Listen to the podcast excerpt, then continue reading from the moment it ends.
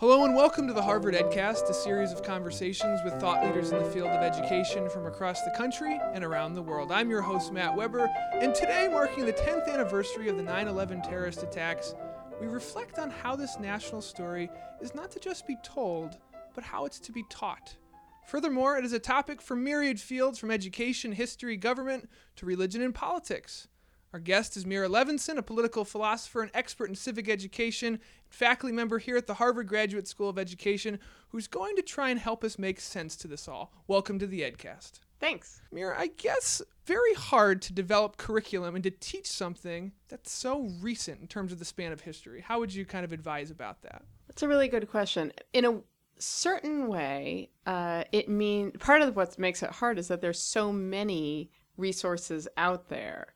Um, there's just a flood of videos, uh, primary sources galore, obviously, especially nowadays. You can go and um, look at all of the original news coverage um, on T V, on radio, and print, on the web. Uh, there are extraordinary photo collections. Um, the There are collections through the uh, World Trade Center Tribute Center and memorials and so forth. And yet it all can feel so immediate and so important that what's hard is to make the choices and say, no, we're not going to use these, you know, this photo, or we're not going to treat that. So part of it is the difficulty of actually coming up with something that's coherent and limited that you can do. Also, obviously, there are parents uh, and in some cases students and family members and educators themselves and communities have uh, experiences with nine eleven, memories of it. It has an ongoing role in many people's lives because of loved ones they lost, health problems they're suffering, economies that changed, jobs that were created or disappeared, uh, traumas that were experienced. And so it's very hard for educators to figure out how to teach something that affected everybody so personally, and how to navigate through the shoals of emotion, knowledge, significance, analysis, as they develop something that's also developmentally appropriate for whatever age students they teach. So that's a real challenge. In other ways, um, you know, there are events that happened long ago that are still really felt as being relevant today. And so this is not different in terms of its being a controversial event or where there are radically different interpretations over what it means, what its significance, uh, significances are, but it is even more emotionally felt. And frankly, without a longer historical perspective, it's hard to know yet uh, what the most significant pieces of nine eleven are, that it's important for kids to learn now to take forward, say, twenty years from now. You talked a lot about emotion. How difficult is it to teach something this emotionally charged in a classroom? And at what age do you begin? I don't really know when you start teaching this. I should say I have an eight-year-old and a five-year-old. And we had a brief conversation about it the day that Osama bin Laden was killed. Um, and I found it really hard to figure out how to talk to kids, uh, you know, my own kids about this and about something that I felt both emotional about and had very complex feelings about. And with a five and an eight-year-old, the complexity is hard for them to grasp. Uh, and you don't want kids to come away simply feeling frightened or simply feeling angry, uh, looking at things in stark terms of good and evil, even though there clearly are stark examples of both good and evil in the case of nine eleven, but there's also a lot of complexity surrounding it in the midst of it and so forth.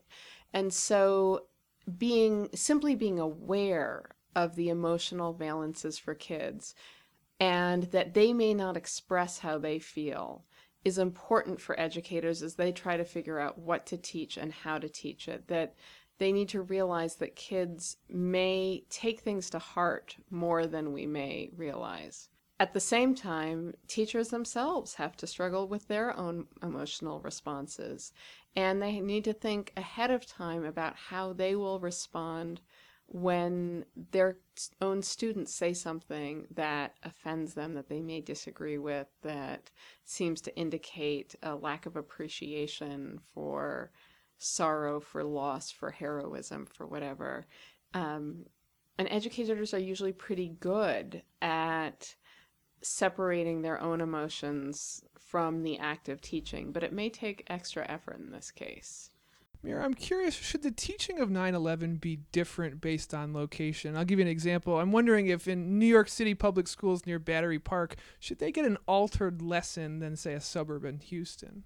I think clearly the answer is yes, right? I mean, in part, it's just very likely that kids who are being taught in Battery Park will have a very personal relationship with um, nine eleven. It may be that an uncle was one of the first responders who is now struggling with a respiratory disease. It may be that they were evacuated from their homes, that, you know, uh, and that didn't happen to most of the kids living in some putative uh, Houston suburb.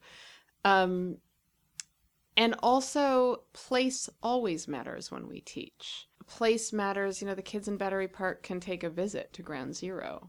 They can go to the Tribute Center. When they are looking at um, a photograph, they may well recognize the place that they see uh, posters of missing uh, victims of nine eleven posted, which is also not going to be true in Houston. And they are likely to have a heightened emotional reaction to it. They, they may well be far more fearful uh, that they, the place in which they live, in which they go to school, in which their parents work, may be attacked again. So I think that clearly one has to be uh, aware of place and responsive to that. At the same time, there are other things about nine eleven that are relevant for all children, and so it's not as if the Uh, lessons should be entirely different, but they do have to be aware. So about those lessons, what would you hope to be the goals for a teacher at the end of teaching nine eleven? What are the goals that are ho- hopefully espoused to the students that they take home? So this is where I'm going to be frustrating in that I can't tell you specifically what those goals should be. There are too many potential goals, and I think they inevitably have to be context relevant. They have to be dependent on the age of the kids, on the context in which the teacher is teaching, what class it's in, what issues are going on in the community. One can teach nine eleven as a political story. What were the politics at the time leading up to it? What were the what was the aftermath? You can teach it in the context of global awareness and understanding about the role in, of the United States in the world. Why was the United States particularly targeted, et cetera.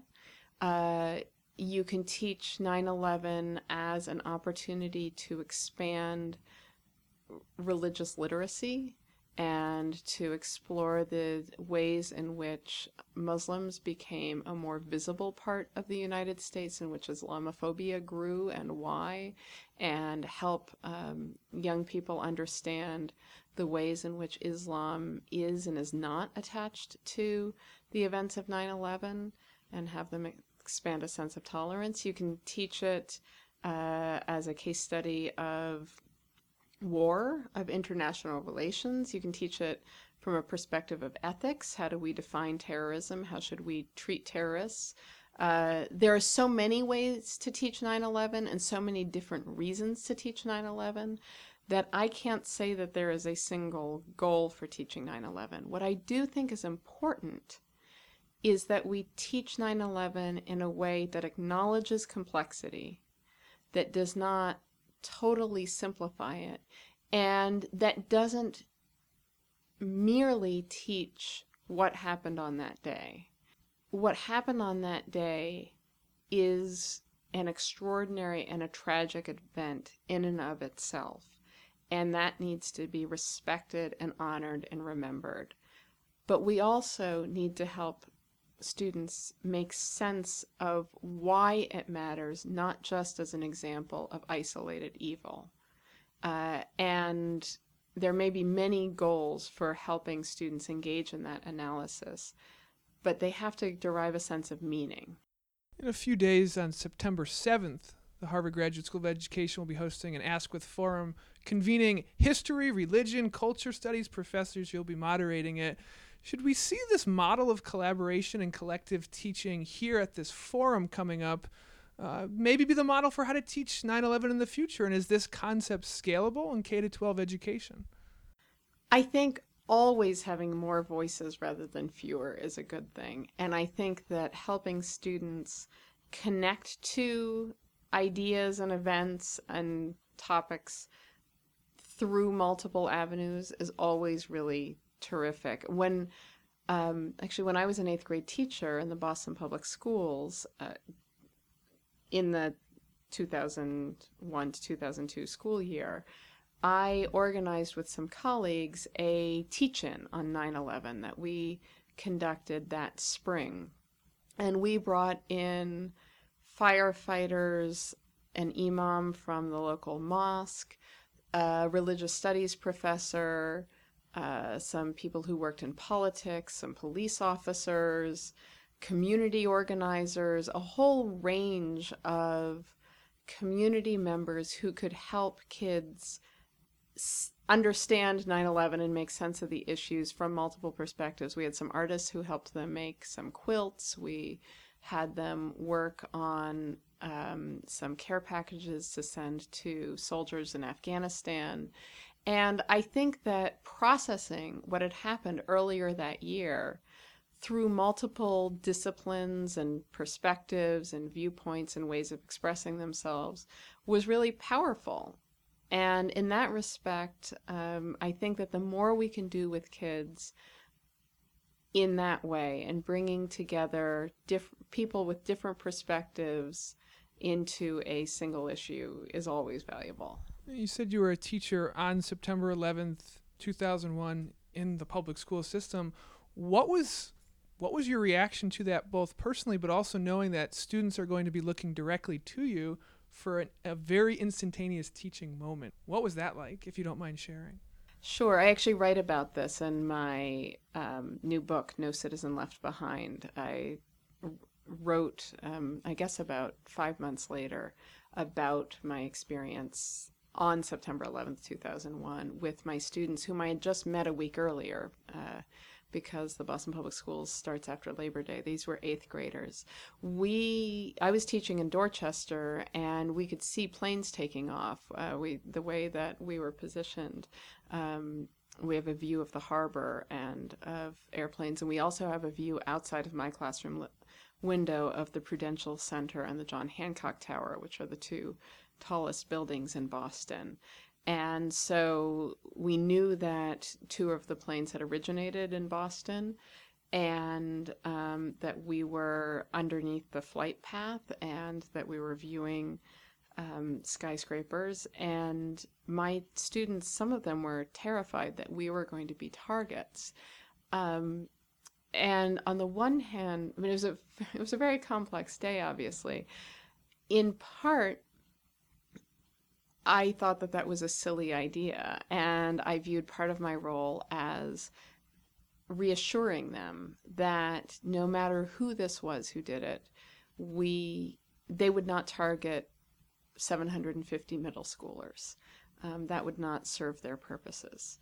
Um, at And it was interesting because that is the only time, I think, as a teacher that I have explicitly told my students that they were unimportant or that our city was a third-rate city. Usually as a social studies teacher especially, you're busy teaching your students how important they are and how important the community that they live in is.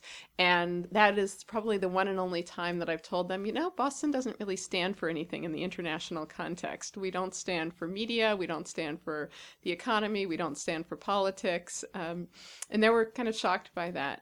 I also felt, frankly, angry at some of my students because, especially by the afternoon, they were explicitly talking about it as sort of seeing it like a video game. It was so hard. We went into a colleague's classroom to watch what was happening on T V in the morning. And then the, the television was on in the library when we went to check out books that afternoon. They were checking out their textbooks. And many of them were fairly indifferent to what was occurring on screen because they said it just looked like a movie.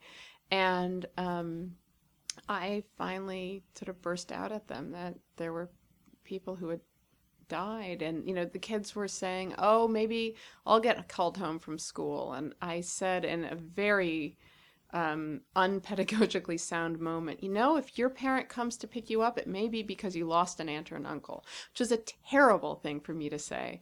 But I was really frustrated that it was so hard for them to understand the reality of what was going on. On the other hand, it's understandable. They were thirteen, fourteen, fifteen years old.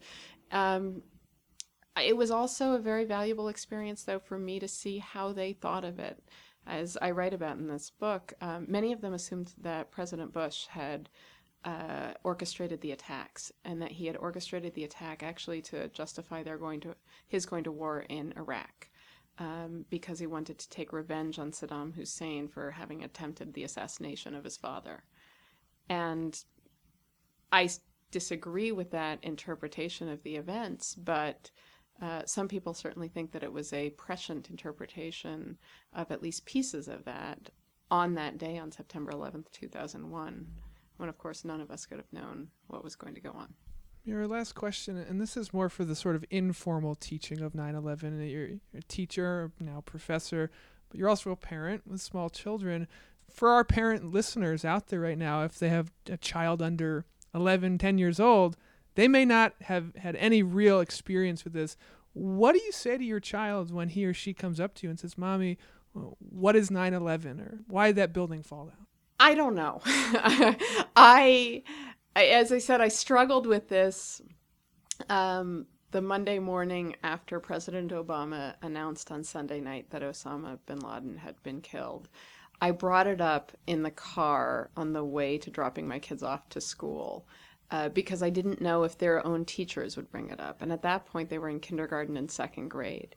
And we had a very complicated conversation about why it, why somebody would kill somebody else, why somebody would kill a lot of people, um, whether it was right to kill somebody for having uh, been a murderer, uh, And how, and I didn't, and how you make sense of saying to kids that there were thousands of people killed, um, and that human beings are killed for the sake of symbolism or an idea, uh, that, that real lives are destroyed.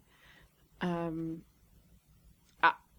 I really don't know. I think it's hard and it's complex. Part of the reason that we're having this forum is to help people and educators and parents uh, and community members think through the complexity.